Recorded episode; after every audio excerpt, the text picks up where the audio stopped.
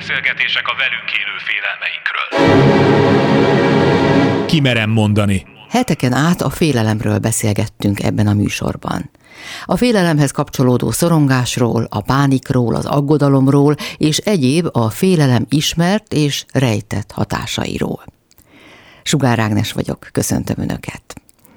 Sorozatunkban a pszichológus, a kutató és a terapeuta, a szociálpszichológus, az ókatolikus pap és a buddhista tanító mind-mind hétről hétre azt fejtegette, hogy miként szabadulhatunk meg félelmeinktől, hogyan ismerhetjük fel és hogyan háríthatjuk el a félelem káros hatásait. Néha persze szakértőink szavaiból az is kiderült, hogy lehet, hogy értik a félelem nyelvét, de természetesen ők sem mentesek a félelem különböző ártalmaitól. Kíváncsi lettem. A mai és a következő adásban egy-egy a sorozatból már ismert szakértőnket kérdezem a saját félelmeiről, és persze a megküzdés módjáról is. Most Mayer Máté következik, aki család- és párterapeuta, és mert sok éve ismerjük egymást, régóta beszélgetünk a mikrofon előtt, indításként megmertem tőle kérdezni, hogy mennyiben igaz rá az a sztereotípia, hogy leginkább abból lesz pszichológus, akinek a legtöbb saját lelki problémája van. Nagyon sok pályatárs megerősíthetni ezt a sztereotípiát. Nálam nem volt ilyen nagyon erős szenvedésnyomás, vagy valami nagy traumatizáltság a gyerekkoromban, szerencsére, ami erre a pályára predesztinált volna. Inkább voltak olyan előképek a családban, hogy a segítés, a másokra való figyelés, az empátia, hogy ezek fontos dolgok, ezek értékek. És a saját életemben megtapasztaltam, hogy bizalmat ébresztek másokba, érdekelnek is az emberek, és ez valahogy így összeállt azzal, hogy akkor legyek pszichológus. Talán annyiban lehet igaz rám a sztereotípia, hogy a pszichológián belüli választásom, hogy a pár és családterápiára is esett a vonal, az mondjuk igaz lehet a kamaszkori önmagamra, mint legtöbb kamaszfiúnak nekem is szorongást okozott az ismerkedés, hogyan is szólítsunk meg egy lányt, mit kezdjünk egymással. Ez érdekel szakmai oldalról is egyébként, és ebben a pszichológián belüli pályaválasztásban van alapja. És hát nem is így indultál, ha jól tudom. Nem. Még a felsőoktatás előtt én zenésznek készültem, meglehetősen sokáig aktívan játszottam is zenekarban. Evolution zenekar, igen. Így van, úgyhogy én azt nagyon-nagyon komolyan gondoltam annó, és ezért elég sokat meg is tettem, hogy a profirok zenészek között tartsanak engem is számon. Aztán volt egy pont, amikor úgy ítéltem meg, hogy jobb az, hogyha a barátaimmal zenélek együtt, mint hogyha a cél szempontjából tudatosabb kollégákkal, akikkel esetleg emberileg nem vagyunk annyira jóban, és olyan kompromisszumokat kötünk, amit nem biztos, hogy szívesen vállalok színpadon is, annak érdekében sztár legyek, úgyhogy erről lemondtam erről az államról, és akkor ezzel párhuzamosan már angol történelem szakos tanárként képződtem az ELTÉn. Meg is érkeztünk néhány olyan csomóponthoz, amit érdemes megbeszélnünk. Mennyiben játszott szerepet a rockzenészi vágyálom abban, hogy te ismert legyél, hogy sztár legyél, hogy rád figyeljenek? Ez is benne volt, aztán hát nyilván ott volt az a klisé is, hogy hát aki gitárt ragad, vagy hát bármilyen hangszert, és mondjuk kamasz fiú, akkor alapvetően a lányok figyelmét szeretné felkelteni, tehát hogyha ezt letagadnám, akkor az nem lenne igaz. Ez is mindenképpen ott volt, illetve, hogy olyasmivel foglalkozhassak, amit én nagyon szeretek csinálni, ami hozzám valahogy nagyon közel áll, nagyon személyes, nagyon autentikus, és valahogy nem átlagos. Ezek mind-mind ott voltak a motivációs készletben. Nagyon érdekes a műfajválasztásod, megnéztem egy-egy felvételt. Meglehetősen acélos, kemény, hogy mondjam, durva hangvételű zenét játszotok, és nekem ez annyira ellentétes a te harmonikus, csendes, kiegyensúlyozott, olyan kompakt karaktereddel, amilyennek ismerlek. Én meg azt mondanám, hogy ezzel teljes a kép. Mert hogy azért tudok egyébként harmonikus, csendes és kompakt lenni, mert mint minden emberben természetesen bennem is vannak indulatok, negatív érzések, düh adott esetben. Ugye a rockzene, a metalzene, a punkzene, ez mind-mind tele van haraggal, indulattal. És ezeket nagyon jól akár kvázi önterápia jelleggel is ki lehet adni, meg lehet fogalmazni. Akár az egyenlőtlenség, akár a fenntarthatósági kérdések, akár háborúk, akár a profit és ahhoz való viszony, tehát sok témát érintő társadalomkritika. Ezek azok a témák, amik belőled haragot váltanak ki?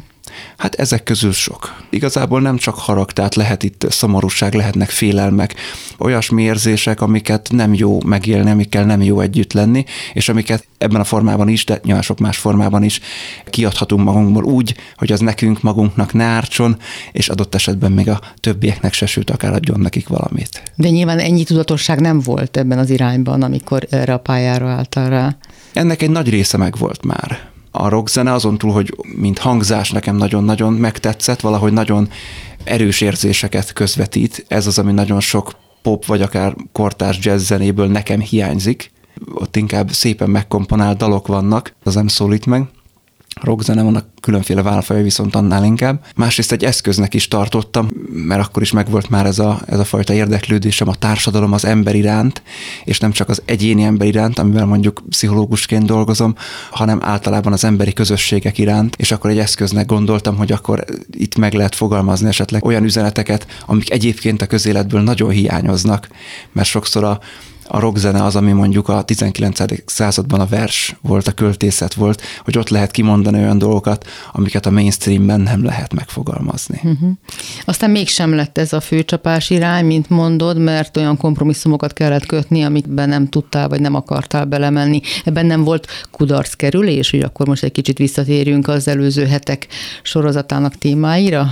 Egy kis félelem? Azt hiszem, hogy nem, mert addigra, amire ezt a döntést meghoztam, 21 éves voltam már, és addigra már, egy 3 éve már nagyon aktívan álltam színpadon, nagyon sok helyen, nagyon sok színpadon, és elkezdtem tudni belelátni ennek a hivatásos zenész létnek abba a részébe is, hogy mi van akkor, amikor a függöny lemegy, és az a része, vagy annak a résznek nagyon sok eleme nekem nem tetszett. Vagy úgy voltam vele, hogy most még egy pár évig esetleg tudnék azzal együtt élni, de ha későbbiekben nem tudom, én megállapodnék, családot alapítanék, akkor azzal nehezen egyeztethető össze az, hogy országos, vagy akár nagyobb turnékra kelljen elmenni. Ez a fajta életmód annyira nem tetszett. Azt sem tetszett, hogy ahhoz, hogy valaki rockstar legyen, ahhoz nagyon-nagyon komoly marketingelés kell, tehát pont az veszik el szerintem a rockstársággal, ami a rocknak a lényegét adná, hogy ugye valami fajta fricskát, valami fajta tükröt mutatunk, mert ebből az egészből lesz egy show, lesz egy színház, lesz egy manír, és már nem az az igazi, az az őszinte, és egyrészt el kellett volna köszönni a zenésztársaktól, mert hogy ők viszont nem voltak ennyire elhivatottak, és nem ennek rendelték alá az életüket, mint mondjuk azelőtt nagy részt én. Tehát eleve olyan emberekkel kellett volna összeállnom és zenélnem, akikkel emberileg lehet, hogy nem jövünk ki jól, viszont jó zenészek, és mindenki nagyon sikeres akar lenni, és olyan zenéket kellett volna írni, meg olyan szövegeket kellett volna írni, amik, hogy mondjam, slágergyanúsak, és szándékosan ezt kellett volna keresni. Mindezt a színpadi megjelenéssel, az öltözködéssel, a nyilatkozatokkal el kellett volna játszani egy szerepet.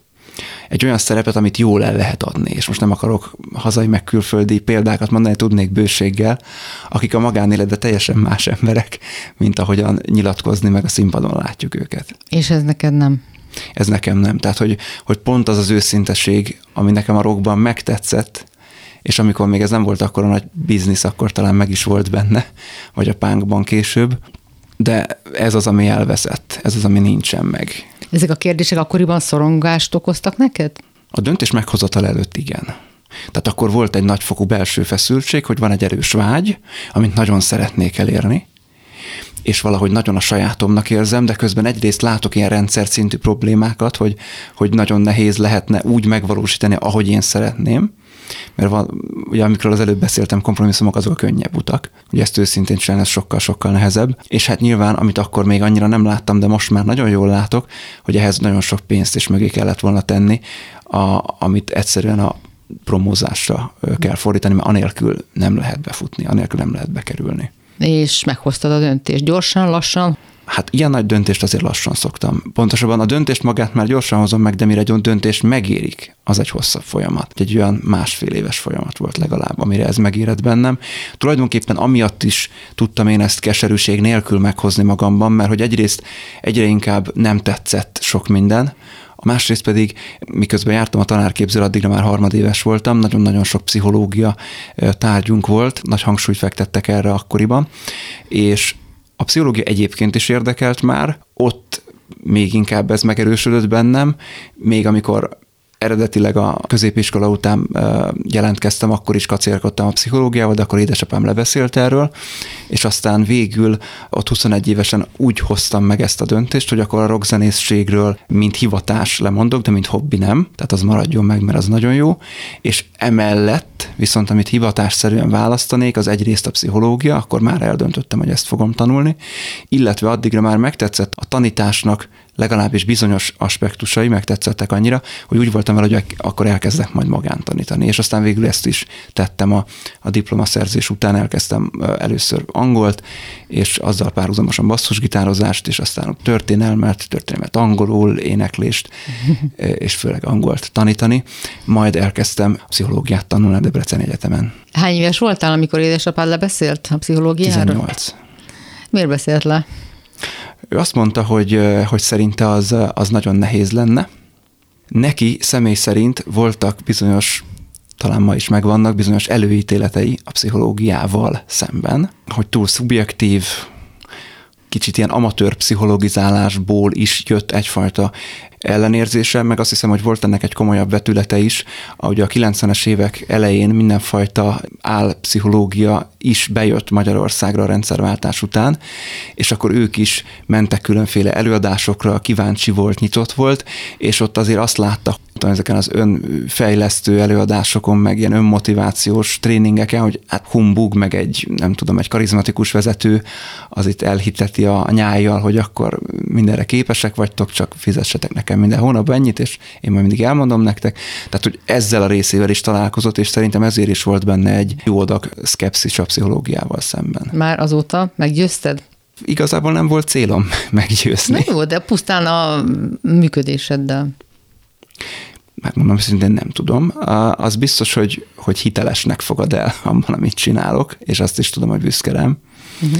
Tehát ilyen értelemben meggyőztem, hogy én nem baj, hogy erre a területre mentem, hogy a pszichológiával ő egyébként hogy van, azt nem tudom. Egyébként a szabály, hogy például családi problémákat, konfliktusokat nem oldhat meg az ember szakemberként? Én nem szabálynak mondanám, hanem inkább egy olyan akadálynak, amit nem lehet átugrani. Tehát lehetetlennek mondanám inkább, mint szabálynak. Tehát nem tudja az ember megszerelni a családtagjait? Nem, hiszen ugye, hogyha valaki be van vonódva, akkor egyrészt ő maga ugye nem pártatlan, érzelmei is vezérlik, ahogyan hozzááll az adott kérdéshez. Nem is olyan szakmaisággal néz rá adott esetben. Másrészt joggal a családtagok bizonyos motivációkat tulajdonítanak neki, tehát nincs meg az a pártatlanság, ami egy pszichológusnál a pszichológusi munkája során viszont adott. Tehát azért mondja, mert valamit el akar érni, és adott esetben igaza is van. Nem egy zenei műsor, de muszáj belehallgatnunk valamelyik számba, mégis, hogy halljuk a hangodat, az ének hangodat, ami teljesen más, mint amit a karaktered nem zenészként sugall.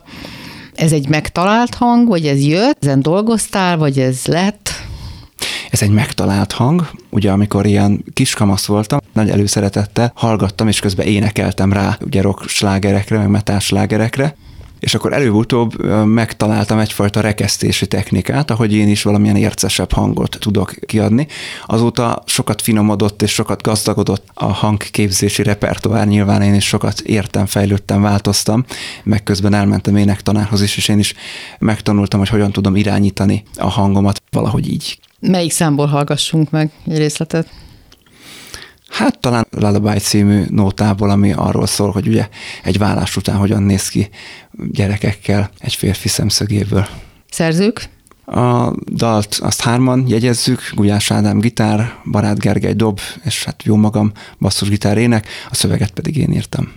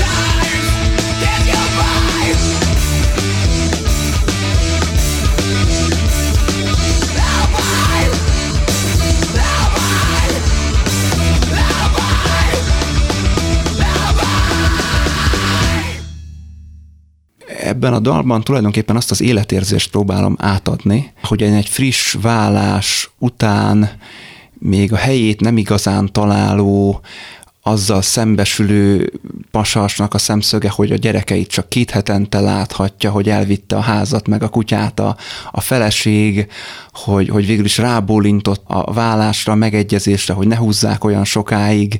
Egyáltalán azt a döntést nehezen hozta meg, hogy akkor igent mondjon a vállás kérdésére, és akkor ebben az új helyzetben ő próbálja megtalálni magát, vagy nagyjából meg is találta, de inkább visszatekint, hogy mennyire nehéz volt ebben megbékélnie. Mivel ilyesmin ugye nem mentél magad keresztül, miért pont ez a téma ragadott meg a legerősebben?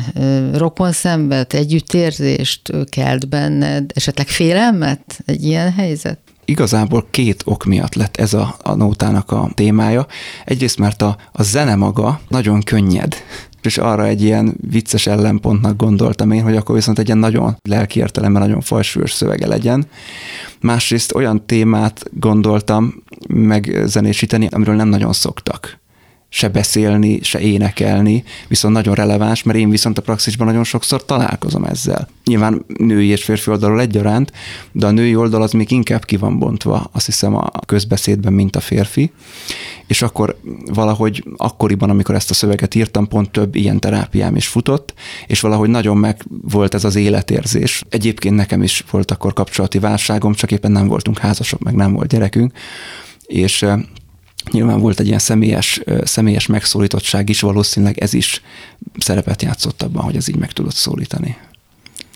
Nekem egy ismerősöm, aki maga is pszichológus, gyerekpszichológus, és emlékszem a válása idején mi kívülállók döbbenten néztük, hogy az összes létező hibát elkövette a gyerekeivel szemben, és a volt férjével, vagy válófélben lévő férjével kapcsolatban, amit nem szabadna szakember létére mégsem tudott másképp viselkedni. Ez azért elég riasztóan hangzik, vagy félelmetesen, hogyha már a félelemről szóló sorozatban beszélgetünk. Én is találkozom ilyennel. Én a magam életében azt vettem észre, hogy mondjam, én is ember vagyok, ezért adott esetben egy konfliktus helyzetben, mondjuk egy párkapcsolati konfliktusban. Manapság nem annyira, de mondjuk régebben volt, hogy hát nem úgy kommunikáltam, nem úgy fejeztem ki magam, nem úgy képviseltem az álláspontomat, adott esetben érzelmileg annyira bevonódtam, mint amit a kliensektől is nagyon jól lehet látni. Ettől ma se vagyok abban az értelemben mentes, mert továbbra is ember maradtam. Továbbra is be tudok vonódni úgy, csak hamarabb rálátok. És akkor hamarabb tudom ezt úgy kommunikálni, hogy a társam számára is ez egy befogadható dolog legyen, amihez tud együttérzéssel vagy pozitívan kapcsolódni, vagy mondjuk tudok elnézést kérni, hogyha valamit nem megfelelően mondtam, vagy képviseltem. Azért oda ritkán jutottam, hogy mondjuk nagyon az ellentéte lennék, mint amit a tankönyvek írnak, de azért én is tudtam, nem tudom én, üvöltözni egy vitában, vagy sértegetni a társamat. Nyilván el lehet jutni abba, egyszerűen mert emberek vagyunk, el lehet jutni abba a lelki állapotba. Egy ilyen válásnál azért ez már több tudatosságot feltételez, mert itt nem egyetlen vitáról van szó, hanem egy folyamatról, és hogyha folyamatosan követek el valamit, amiről egyébként tudom, hogy ez nagyon nem jó a gyerekeimnek, csak olyankor valahogy erre vak vagyok, az már egy érdekesebb kérdés, hogy ott önismerettel én hogy állok. A pszichológusi tanulmányaid és tapasztalataid révén tettél szert olyan ismeretre önmagaddal kapcsolatban, ami meglepő, vagy újdonság volt, vagy olyan, ami fölhívta a figyelmedet, hogy hoppá, ezen dolgozni kéne? Persze, hogyne. Nem is annyira az egyetemi képzés, mert hát arról nem szeretnék nyilatkozni, mert csak rosszat tudnék róla mondani főleg, hanem inkább a módszerspecifikus képzések, amikre jártam, és az ottani önismeretek, illetve az ottani szakmaisága az ezeket vezető embereknek tudott abban segíteni, hogy mondjuk rádöbbenjek 1-2 önmagammal kapcsolatos dilemmára, megoldandó, feloldandó kérdésre, problémára. Van olyan, amit meg lehet osztani? Például a családterápiás önismeretben az a fő kérdés, ami nekem előjött, hogy akkor voltam 26, hogy hogyan is kell férfinak lenni. Ez akkor nekem egy ilyen dilemma volt. Mert hogy a családunkban több olyan pozitív férfikép is van, akik ilyen-olyan szempontból követhetőek, követendőek, de ez nekem valószínűleg azért is volt kérdés, mert édesapám, mikor gyerek voltam, akkor nagyon sokat dolgozott, nagyon keveset volt otthon, mint ez sokak élménye lehet talán, és miközben egyébként egy szeretetteli, meg jó kapcsolatunk volt, de azáltal, hogy ő leginkább nem tudott fizikailag ott lenni, ezáltal a férfi kép az az, hogy ő nincs ott. Illetve ő egyébként egy zárkózottabb ember, és ez is olyasmi, amihez nehezebben tudtam én magam kapcsolódni. És akkor ez itt több szempontból is dilemma volt nekem, hogy ez a férfiség, férfiasság akkoriban még nekem dilemmát okozott, hogy mondjuk ilyen autoriter jellegű, ilyen agresszívabb férfiak, nem feltétlenül fizikailag agresszívabb, de mondjuk egy ilyen dominanciát képviselő férfiakkal szemben, akár tanárként, akár majd később, akkor még nem voltam pszichológus, de hogy majd később pszichológusként hogyan viszonyuljak, azóta ezzel már egyáltalán semmi problémám nincsen, akkor volt. Hogy kell viszonyulnia mondjuk a tényleg nagyon domináns típusú férfiakhoz egy ilyen terápiás helyzetben? Hát szembesíteni őket, hogy ezt csinálják. Akár provokatív kérdéssel, hogy megengedi, hogy én vezessem a terápiát, vagy akár csak visszajelezni azt, amit ő csinál, azt szerintem nagyon jól működik, hogy akkor most itt elmondta, hogy mennyire sikeres, mennyi pénze van, milyen fantasztikus autói vannak, és hogy mennyire sokat elért az életben, de közben meg ettől ön szenved. Ha ő mindent jól csinált, és mindent jól tud, akkor én nem tudom, hogy miben tudnék önnek segíteni, de hogyha el tudunk erről az alapállásról lépni, akkor esetleg lehet valamit keresnünk egymással, és ez nagyon jól szokott működni. Hogyha szembesítünk mondjuk egy narcisztikus embert, nagyon finoman és empatikusan, de szembesítünk a saját narcizmusával. Apropó empátia, azért nagyon sok esetben fenyeget a veszély, hogy egy nehéz helyzetbe, vagy egy nehéz sorsba az ember hallgatóként belevonódik. Nyilván ennek is megvan a technikája, hogy egy pszichológus hogy ne menjen erre rá, de tényleg hogy ne menjen erre rá. Szerintem több egyéni út van. Én arról tudok leghitelesebben beszélni, ahogy ezt én csinálom. A magam részéről a terápiás munkámnak az elején, tehát az első mondjuk 1-2 évben, akkor nagyon-nagyon bevonódtam az esetekbe, ma is nagyon bevonódom, csak akkor még napokig gondolkodtam egy-egy eseten, és akkor ennyire lelkes voltam, nyilván mint egy fiatal pályakezdő, ezzel semmi baj nincsen. És azzal, hogy sok esetem lett, és sokat dolgoztam, már egyszerűen nem volt meg az idői kapacitás, meg az energia arra, hogy ennyire sokat foglalkozzam egy-egy esettel. Természetesen ma is van, hogy egy-egy történet annyira megérint, de tudom azt magamban tudatosítani, hogy ez nem az én életem, ez nem az én problémám, ezzel nem nekem kell együtt élni. És miközben nagyon tudok együtt érezni a klienssel, aközben meg tudom őrizni a saját érzésemet is, hogy én mondjuk nem vele sírok, hanem sajnálom, hogy neki valami fáj. Mert az én érzésem ez, hogy sajnálom, és nem lesajnálom, mint hogy sokan ezt félreértik ezt a szót, hanem együttérzően sajnálom őt, és segíteni igyekszem neki. És azzal, hogy a saját határaimat így jól meg tudtam húzni, hogy mi az én kompetenciám, és mi az, ami már nem az én kompetenciám, ezzel tudom azt gondolom nagyon jól a rendelőben hagyni az esetek által bennem kiváltott érzéseket, ha pedig valamit elviszek magammal, mert adott esetben személyesen megszólít, mert valahogy rárimel az én életemre is, vagy valamilyen problémámra, akkor azt pedig akár a zene révén, hogy kizenélem magamból, akár az írás révén, akár azzal, hogy beszélgetek emberekkel, barátokkal, párommal egy-egy problémakörről, ezzel így fel tudom dolgozni. Tehát vannak olyan technikáim, ahogyan az érzéseimet tudom kezelni. De ez már a kliensektől, illetve a terápiás munkától valójában független, mert az érzelemszabályozás kérdéskörébe tartozik. Mivel ugye a félelemről beszélgettünk ebben a sorozatban eddig is, ezért természetesen kell beszélnünk a pszichológus, a szakértő, a műsorsorozat egyik szakértőjének saját félelmeiről is. Akkor előzetesen kértem néhány hívószót Mátétól. Azt mondtad, hogy átlagos és középszerű nem szerettél volna lenni. Ezzel kapcsolatban most hogy érzel? Sikerült ezt a félelmedet leküzdeni? És ha igen, mivel? Én azt hiszem, hogy azt a világlátást sikerült átdolgoznom, ahonnan ez a félelem megszületett. Tehát ezért ez már nem félelem. Egyrészt, hogyha ránézek az életemre, akkor nagyon sok tekintetben el tudom mondani, hogy nem lettem átlagos és középszerű. A pszichológia mellett még sok más dologgal is foglalkozom. Tehát ilyen értelemben mondjuk, hogy teljesítettem azt a vágyat, ami a félelemnek az ellenpontja volt akkor. Másrészt pedig, ahogyan akkor az átlagosságról, a középszerűségről gondolkodtam, az azóta nagyon sokat árnyalódott, mert amit én valójában nem szerettem volna, amitől én valójában tartottam, ma már meg tudom jól fogalmazni, akkor talán nem tudtam volna, nem az ismeretlenség, nem az, hogy nem vagyok népszerű, vagy nem rajonganak emberek, értem, mert ez legalább nagy tömegben ma sincs, de ezt nem is érzem problémának. Sokkal inkább az a fajta, értsük jól, átlag ember lét, amit a szüleimen láttam, hogy reggeltől estig dolgozni kell, folyamatosan a megélhetésről szól minden, hogy egyfolytában fáradtak és kimerültek, hogy nincsen önmagukra idejük, hogy amit megkeresnek, azt azonnal föl is élik, hogy tulajdonképpen egy nagyon beszűkült életet élnek, ahol nem férnek el a hobbik, nem fér el a szórakozás, vagy csak nagyon pici és nagyon lesarkított mértékben. Tulajdonképpen ez volt az, amire én akkor nemet mondtam, amihez képest én valami mást szerettem volna, és amitől féltem, hogy nehogy így kelljen élnem. Ténylegesen meg tudtam ebben az értelemben is teremteni magamnak egy olyan fajta életvitelt, életmódot, ami nagyon nem ilyen. Aztán fiatal felnőttként féltél az erőszakos férfiaktól. Ez a macsós fellépést jelenti? Tehát gondolom nem a fizikai erőszaktól, vagy attól is? Adott esetben attól is, mert ugye akik nem voltak mostanában fiatal férfiak, azoknak mondom, hogy a fiatal férfiak között van a legtöbb erőszakos cselekedet egymás felé. Abban az értelemben is, hogy a fiatal férfi az üthető. Tehát még mondjuk egy kisgyereknek nem megyünk neki az utcán, vagy egy meglettebb férfinak nem megyünk neki az utcán, vagy az esetben nőnek se, egy fiatal ember az sokkal inkább üthetőként van számon tartva. Használom ezt a kifejezést, ez egyébként egy kvázi szakkifejezés is. Ez átvitt értelemben és konkrétan is értendő. Uh-huh.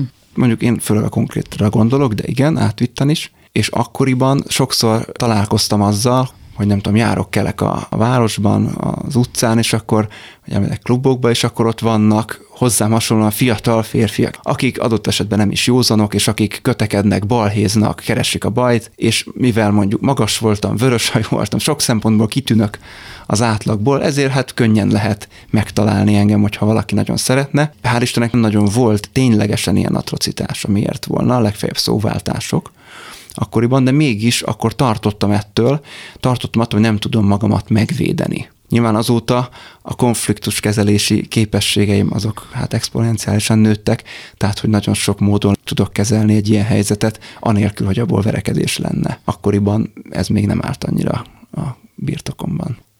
Mi az, ami a szakmáddal kapcsolatban félelmet kelt, vagy félelmet okozhat? Manapság igazából egyetlen egy félelmetes helyzet van számomra, hogyha van egy kliensem, aki öngyilkossági krízisbe kerül, hogy ő félek attól, hogy megöli magát. Ez olyasmi, ami én szerintem együtt jár ezzel a hivatással, azzal együtt, hogy én nem kórházban, nem klinikusként dolgozom egyébként súlyos esetben lévő kliensekkel, de előfordul, hogy egyébként hozzám járó ember, vagy korábban hozzám járt ember, valamilyen életesemény hatására annyira mélyre kerül, hogy komolyan fontolgatja az öngyilkosságot. Ilyenkor mindig beszoktam volna egy pszichiáter kollégát, és mindig megkérem, hogy hozzám menjen el, mert csak így tudom vállalni a közös munkát, és adott esetben elviszem az esetet szupervízióba is. Ez például egy ilyen helyzet. Ki merem mondani?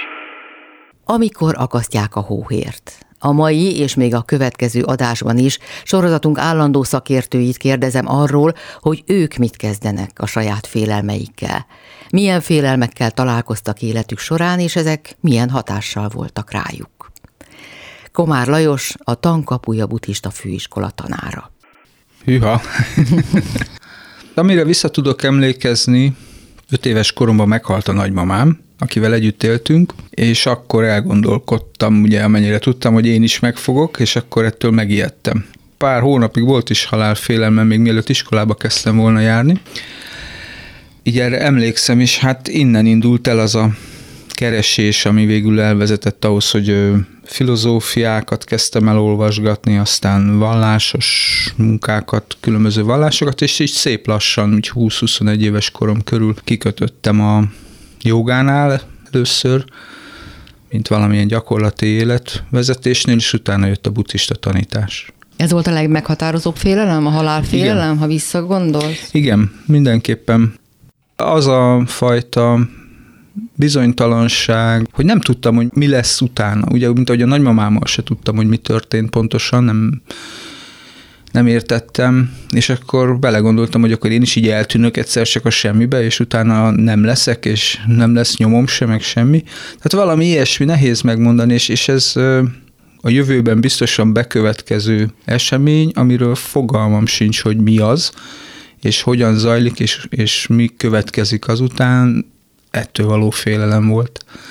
Gyerekkoromban aztán ez elmúlt, hogy iskolába kezdtem járni, vagy inkább elmúlt, és talán így 16 éves koromtól jelent meg újra inkább erőteljesebben. Általában is a veszteségekkel rosszul küzdöttél meg? Igen, Igen, mindenfajtával. Tehát például a munkahelyváltás az nekem egy tortúra.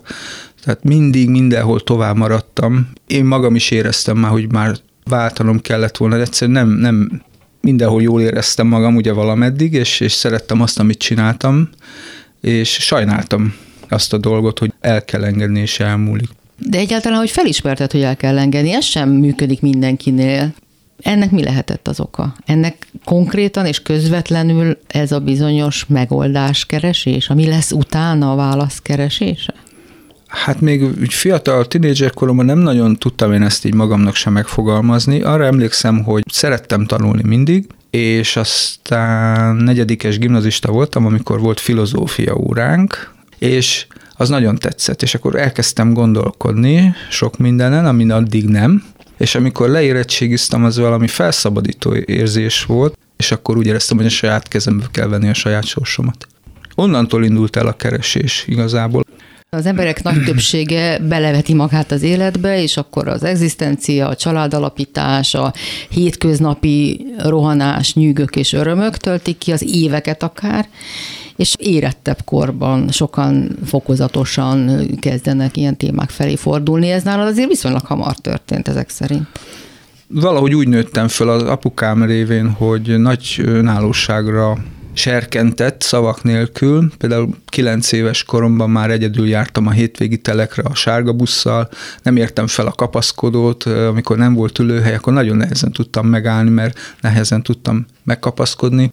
Elég önálló voltam, úgyhogy én mindig mentem a magam feje után, és ő eléggé hagyott is. Anyukám nem annyira szerette ezt, tehát azzal nem volt gond, hogy kerestem a helyemet, hogy mi az, ami érdekel, és az utazás volt az, amiben úgy megtaláltam magam, de az is a szüleim révén, mert nagyon sokat mentünk így országon belül, meg kirándulni apukámmal.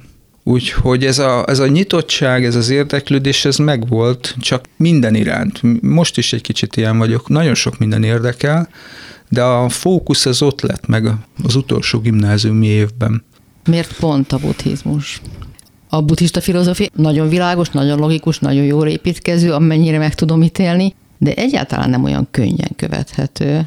Fokozott és koncentrált figyelmet igényel a buddhista filozófiában való elmerülés, hogyha mélyére tekintünk. Ami mindig foglalkoztatott az, hogy ha egy témával elkezdek foglalkozni, akkor legyen valami áttekintésem. Ha ez nincs meg, akkor nem tudok haladni. Akkor elveszek a bármilyen részletben. Nem tudom mihez kötni. Ha van egy kis rálátásom, egy felületes is, de mégis valahogy összességében képes vagyok felfogni, akkor bele tudok menni részletekbe. És a különböző buddhista filozófiák ezt kínálják. Tehát van egy teljes megoldásképlet, amit felvázolnak úgy általában, és utána a témákba mennek nagy részletességgel. És nekem ez mind a kettő az olvasmányaim nyomán felsejlett, és ezért tudtam benne haladni. Nem könnyű, mert megértés sokkal inkább kell hozzá, mint elfogadás. És kultúridegen dolog. Ez a nagy kihívása még, hogy új fogalmak vagy új szempontok merülnek föl, és utána jönnek a magyarázatok. A nagy vázlat után, hogy mi hogyan működik, az viszont nagyon logikus. És ott van min elgondolkodni, ott van mit megérteni. És ott megismerhetjük a saját korlátainkat is. Tehát lesz egy olyan rész, amit már nem tudunk esetleg az adott pillanatban végig gondolni. Aztán nekem nagyon gyakran van, hogy én ilyenre még nem gondoltam, így még nem gondolkodtam. És akkor az felfedezek valami olyat, ami még nem volt, számomra nem létezett, és azt nagyon gyorsan magamba szívom, amennyire tudom. És akkor úgy érzem, hogy haladok, fejlődök, mert valamivel több lettem, valamivel többet megértettem. És a harmadik rész a fontosabb, hogy az elméleti felvázolás után jön az, hogy hogyan tudunk mi is így élni, hogyan tudjuk ezeket mi is megtapasztalni, hogyan keresünk és találunk megoldást a problémáinkra, ez nevezzük gyakorlatnak, gyakorlati útnak, ahol kipróbálhatjuk azt, amit eddig megértettünk, hogy mit és hogyan szeretnénk, hogyan érdemes. Neked ezek szerint azzal sem volt gondod, mert nagyon sokan intellektuálisan érdeklődnek és befogadók, de a gyakorlati út, a megvalósítás, annak az elsajátítása és a rendszeres gyakorlás az már inkább kihívás. Pedig hát ugye a buddhizmus az erősen két pillérre támaszkodik, a filozófiára és a gyakorlatra. Szóval neked a gyakorlat nem okozott gondot? Hát gondot okozott, mert hogy meg kellett tanulnom relaxálni. és arra emlékszem, hogy az első 2 hét az nagyon nehéz volt, mert inkább feszült lettem, mint ellazult, és 2 hétig tartott, míg sikerült ellazulnom. Minden nap gyakoroltam este lefekvés előtt. De minden nap gyakoroltál? Igen, miért? Igen. Miért nem adtad föl a 3. nap után? Azért nem, mert úgy éreztem, hogy van ott valami, csak nekem nem megy. Nehéz megmondani. Így kezdtem el jogázni is utána. Miután megtanultam relaxálni, egyszer siettem haza munkából, és egy rádióadást szerettem volna meghallgatni. Volt egy kedvenc ilyen rockzenei műsor, és vagy én néztem el a naptárat, vagy megváltozott a műsorrend, nem tudom, de nem az a műsor volt a rádióban, amire hazasiettem. Helyette egy férfi beszélt, hogy itt és itt, ekkor és ekkor jóga foglalkozások vannak. Már csak a műsor végét csíptem el. Pár mondatot hallottam, meg a címet, a helyszínt, és egészen addig olvastam a jógáról, és ekkor a rádió műsor hatására felkerekedtem, elmentem, és aztán 10 évig oda jártam folyamatosan, hetente 3-szor. Valójában az történt, a buddhista gyakorlatokra visszatérve, hogy én jogázni kezdtem el, és utána mélyedtem el a buddhizmusban minden értelemben, és csak jóval utána kezdtem el gyakorolni bármilyen fajta buddhista technikát. Tehát nekem a jóga, évekig a jóga volt az, ami a gyakorlat volt, és a buddhizmus volt, ami elmélet volt a saját életemben. Sokak, akik elindulnak ezen az úton, az első hurrá, az első felfedezések és pozitív élmények után egyfajta ellentmondásba kerülnek, mert nagyon nehezen tudják szinkronba hozni mindazt, amit tanulnak, és esetleg tapasztalnak a hétköznapi megfeleléssel, a hétköznapi élettel. Nálad ilyen sose volt, hogy olyan távol esik az a szellemiség a napi rakkolástól, és amit megkövetel az élet, hogy vagy ide, vagy oda, nem tudnak a kettőben létezni egyszerre. Nem volt ilyen gondom, inkább az ellenkezője, mert könnyen összhangba tudtam hozni a hétköznapi életemet és a szellemi vagy spirituális életemet. Törekedtem is erre. Inkább az okozott gondot, hogy túlságosan is sikerült, ugyanis valahol a kettő között találtam magam. Tehát a hétköznapokban, mivel ragaszkodtam is a munkahelyeimhez, bármilyenek is voltak, és a megélhetést pedig fontosnak éreztem, úgy nőttem föl egy olyan családban, ugye, hogy dolgozni kell. Nem is tudtam elképzelni másképp, mint hogy főállásban fenntartom magam, ott valamennyire kiteljesedek, és mellette jogázom, vagy buddhista gyakorlatokat végzek, viszont így egyik irányba se billentem igazából el, hanem megpróbáltam egyensúlyt tartani. Hát ennek az lett az eredménye, hogy talán lassabban haladok a szellemi utamon, haladtam és haladok a mai napig, mint ahogy azt lehetett volna. Az, hogy karrier, vagy bárminek is nevezzük, hétköznapi életben nem értem el többet, az nem zavar, mert úgy érzem, hogy már így is túl teljesítettem, mint amit valaha el tudtam volna képzelni. Ha van miből megélni, akkor el vagyok. Vajon, de hát ez már olyan nehéz tetten érni, hisz olyan régóta élsz a buddhista tanítások szerint, hogy mennyiben a buddhizmus formált ilyenné, és mennyiben tudtál azért ilyen lenni, mert ilyen volt az alaptermészeted? Az alaptermészetem szerintem nagyon befolyásoló volt. Nem a buddhista tanítás hatására lettem, vagy a jóga hatására lettem ilyen.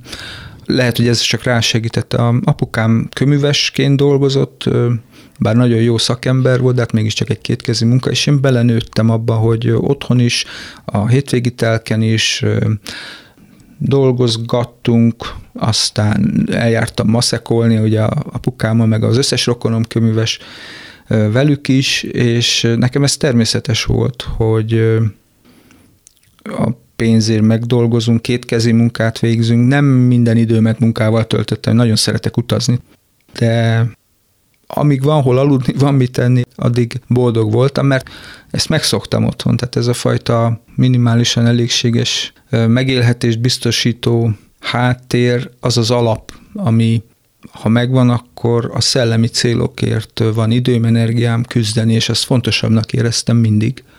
Ma sem széles körben ismert a buddhizmus Magyarországon, de azokban az években, 20-30 évvel ezelőtt, amikor te elindultál, még kevésbé tudta az átlagember, hogy mi is ez a buddhizmus.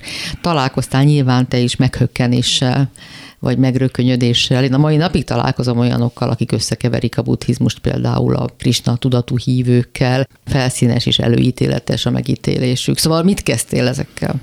Mikor leérettségiztem és dolgozni mentem, akkor egy hónap múlva apukám egyszer megkérdezte, hogy na, és milyen a munkahelyem? És meséltem neki, hogy el vagyok. Ugye mindenki, minden közvetlen kollégám tulajdonképpen a szüleim korabeli volt, szerettek is, és meséltem apunak, hogy az az egyetlen gondom, hogy néha úgy mondják, hogy nem tudok, vagy nem akarok rendesen beilleszkedni ott abba a kollektívába, kicsit olyan kívülálló vagyok. Nincs a munkámmal semmi baj, csak úgy nem haverkodom eleget velük, és mondom, ez egy kicsit zavar, mert igyekszem, hát ennyit telik tőlem, de hát mind a szülőm lehetne, és nagy tisztelettel fordulok feléjük, már csak ezért is a kor különbségnél fogva.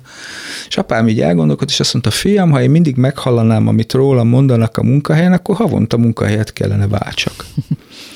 És ezért emlékszem ennyire, mert ott eldöntöttem, hogy mostantól nem érdekel, hogy ki mit mond. És lehet, hogy volt olyan helyzet, amikor csodabogárnak tartottak, de onnantól kezdve nem érdekelt. Ugye hát a buddhizmus nem egy térítő vallás, gondolom, nem is érezted soha szükségét, hogy elmagyarázd, vagy beavasd azokat a részletekbe, akik nem érdeklődnek, vagy nem. Előítéletesek éppen. Nem szoktam erről beszélni akkor se, 20 évesen se. A jogáról néha azért, mert ugye volt, akinek ez fájt, volt, akinek az fájt, tudok-e valami gyakorlatot erre-arra, és akkor esetleg tudtam valamit mondani, vagy táplálkozási tanácsadást, ugye, hogy a joga mit mond erre vagy arra, de buddhizmusról nem beszélgettem, ha csak nem kérdeztek. Volt még egy szokásom annak idején, ugye utazgattam, és a távol-keleti utazásaim során diafelvételeket csináltam, és akkor így barátoknak, meg művelődési házakban, idősek otthonában tartottam előadásokat, és hát ott beszéltem, de ott is inkább az útélményeimen keresztül. Tehát, hogy én mit láttam, én mit tapasztaltam, mennyit értettem meg belőle azokról, és akkor annak mentén, ha felmerült egy kérdés, hogy mit mond a buddhizmus erről, hogy csinálja azt, akkor nyilván amennyit tudtam, azt elmondtam hozzá. Mi lett a halálfélelemmel az úton? Hát ugye, ha gyakorlunk, akkor valamit tapasztalunk, és az válasz, vagy bizonyosságot kínál ugye a kérdésekre, a kétségekre. Tehát ha értjük azt az ismeretlent, vagy jobban értjük, átlátjuk esetleg részben vagy egészben a működését, akkor már nem is olyan félelmetes. Inkább úgy mondanám, hogy csökkent, vagy ritkábban és kisebb erővel tör rám, mert hogy nem tudom a választ minden kérdésemre és minden kétségemre, tehát még nem ismerem teljes egészében azt a területet, amit halálnak hívunk, ezért van ilyenfajta félelmem, kezelhetőbb, mint mondjuk tínédzserkoromban volt, mert hogy a megoldást is tudni vélem, amit csinálni kellene, vagy gyakorolni kellene, ugye, amin haladok, úgyhogy van remény. Tehát egyfajta rákészülés van? Igen. Talán erről nem tudom, hogy máshol mennyit beszélnek, de tulajdonképpen felkészülés a halálra, illetve, hogy életünkben megtapasztalhatunk olyan dolgokat, amit a halál területének tartunk. Tehát nem igaz, hogy nem jött onnan vissza senki, hiszen minden nap mi is egy icipicit lehet, hogy meghalunk napjában, akár többször is, lehet, hogy fel se figyelünk rá. Úgyhogy nincs megismerhetetlen. Számunkra még vannak ismeretlen területei ennek a kérdéskörnek, de ezeket ki lehet kutatni most is. Ugyanolyan aktív vagy sok-sok évtized elteltével és a buddhizmuson útján való járásban? Amikor már sok kérdésre tudod a választ, vagy véled tudni a választ, amikor már sok gyakorláson vagy túl, és már tulajdonképpen a rutin is benne van, van még számodra ebben mélység? Magában a tanításban, a módszertanban sosem csalódtam. Mindig találok benne újat, ismeretlent, érdekeset, segítőt, akár konkrét személyeket tanítok. Tehát mindig találok benne olyat, ami inspirál, ami lelkesít, ami továbbvisz. Most már azt látom, hogy kevesebb, most így mondom, világi tevékenységgel, vagy hétköznapi megélhetéssel összefüggő tevékenységgel, szórakozással összefüggő tevékenységgel kellene már foglalkozzak, és többet ezzel. Már nagyon kevés dolog van, ami lelkesít így a hétköznapokból, amit még szeretnék megcsinálni. A gyakorlásra szánt idő nem különül el annyira, mint mondjuk 20 vagy 30 évvel ezelőtt, és összefolyik a hétköznapi tevékenységekkel. Nem teljes egészében, ezt még nem tudom azért minden pillanatban így csinálni, de például amikor túrázom, ugye minden héten legalább egyszer-kétszer elmegyünk a nejemmel, azt én gyakorlásra szánt időnek tekintem. Nem mindig sikerül buddhista gyakorlatokat végezzek, miközben kirándulunk, de gyakran igen, vagy valamennyi időt azzal töltök tényleg, és nem a lépéseimre figyelek, és nem úgy a tájra, hanem valóban egy belső munka zajlik.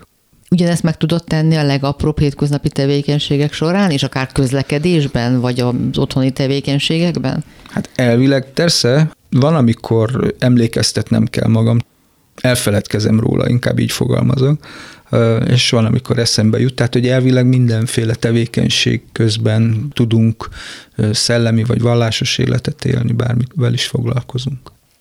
Ugye főiskolai tanár vagy sok év óta már, évfolyam után hagyta el az iskolapadot azok alapján, amit tőled is kaptak. Nyilván ez csak egy szintje az átadható tudásnak, és aztán mindenki járja maga útját jó esetben. De ez sem jelenti azt, hogy elkezdte valaki tanárként valahol, és 10-15 év múlva is ugyanott tart tanárként. Ebben például milyen utat, a buddhizmus milyen utat adott neked?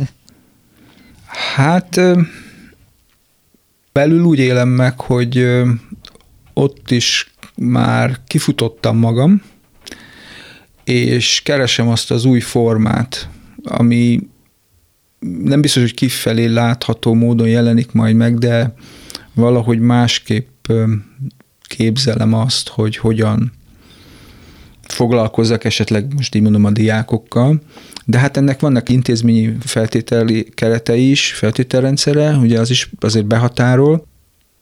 Szívesebben csinálnám most, több időt töltenék azzal, hogy egy konkrét témába mélyebben belemenni.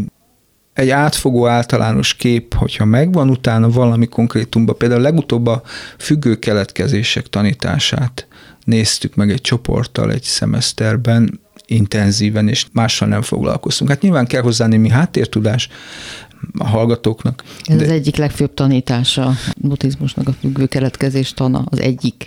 Igen, és ezeket a mélyfúrásokat, ugye, ezeket most már szívesebben csinálnám, mert a kellően átfogó kép, ha megvannak az alapok, ugye nem a kezdőknek, akkor érdemes valamibe beleásni magát a hallgatónak, azon keresztül megismerni a tanítás teljes spektrumát.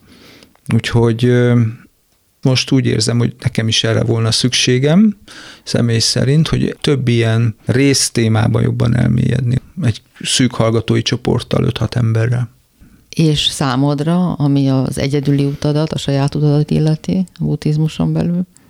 Hát, amint tehetem, néhány hónapot eltöltenék szívesen egy kolostorban például, de ott is inkább szűk társaságban, vagy kevés érintkezéssel, hogy kevés emberrel beszélgetni, hanem inkább a gyakorlással tölteni. Most úgy azt érzem, hogy erre például lenne szükségem, hogy egy kicsit rendezni magamban, ami vagyok, vagy amit eddig megértettem, meg ahhoz is, hogy tovább tudjak lépni akár ebben a félelmek és a halállal való viszonynak a megismerésében. Néha egy ilyen intenzívebb elvonulási időre lenne szükségem most. Ki merem mondani. Köszönöm, hogy ma is hallgattak minket. Legyen így a következő hetekben is. Rózsahegyi Gábor és Budai Márton nevében is búcsúzom, Sugár Ágnest hallották. Ki merem mondani. Beszélgetések a velünk élő félelmeinkről. Ki merem mondani.